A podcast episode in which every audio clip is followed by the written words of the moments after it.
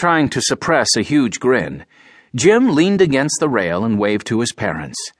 He could see his mother dabbing her eyes with a handkerchief, and every minute or so his father rubbed a hand over his cheeks. Jim felt a little guilty about being so happy while they were so miserable. His parents were saying goodbye to their youngest son, who was on his way to be a missionary among the Quichua Indians in the jungles of eastern Ecuador, an area shrouded in mystery and superstition. Ever since his first year at Wheaton College in Illinois, where he had graduated with honors, Jim was aware of a strong desire deep inside him to become a missionary. Now, with the throbbing engines of the Santa Juana vibrating the deck on which he stood, Jim was finally on his way to living out his dream. Jim waved again to his parents. His father wore a navy blue suit. His mother had on her best apricot colored dress and floral hat. Ever since Jim's mother had learned about Jim's desire to be a missionary, she had pointed out that there was plenty of Christian work to do in the United States. Despite his mother's misgivings about his chosen course in life, Jim remembered all the ways his parents had prepared him for what lay ahead. Fred and Clara Elliot had taught all four of their children the value of independence. From an early age, Jim, his older brothers Bert and Bob, and his younger sister Jane had been given more freedom than most children their age. Jim and his friends loved to go camping and fishing for days, sometimes weeks at a time. They would collect enough equipment and supplies at the local thrift store, and then head into the wilderness around Portland, Oregon, where Jim was born and raised. Jim's parents trusted the boys not to get into trouble and maintained that the trips were a good way for the children to learn responsibility. Jim's parents also believed that children should work for what they had. There were no free handouts in the Elliot household.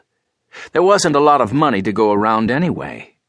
Jim's father was an evangelist for the Plymouth Brethren Church, and his mother was a chiropractor who worked out of the family home. To make extra money, Jim's older brother Bert had begun recycling long before it became commonplace to do so. Every Saturday, Bert would drive his old truck to the city dump where he, Jim, and Jim's friend Dick Fisher would rummage through the trash looking for anything that could be resold. The trio would collect bottles and cans and anything else that might have value. They also found items they kept for themselves, such as bricks to build a backyard barbecue with, an old but useful couch, even a bear skin with the head still attached. Jim found a set of strange tools that someone at school told him were used for taxidermy. He was so fascinated by the tools that he took lessons in how to stuff animals. The first thing he stuffed was one of the pesky seagulls that dive bombed him at the dump. The Elliot children's friends had always been welcome in the Elliot home, and with four children, a constant procession of young people marched in and out of the house.